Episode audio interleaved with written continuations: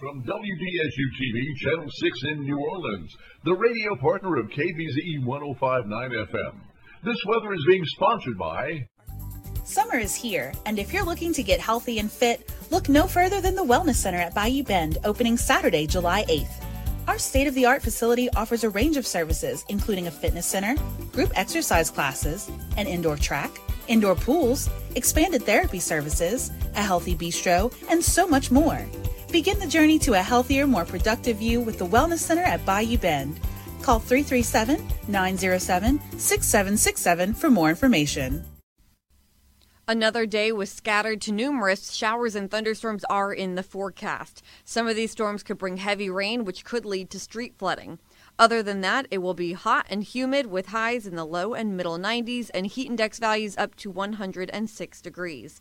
Tonight, isolated to scattered showers are possible.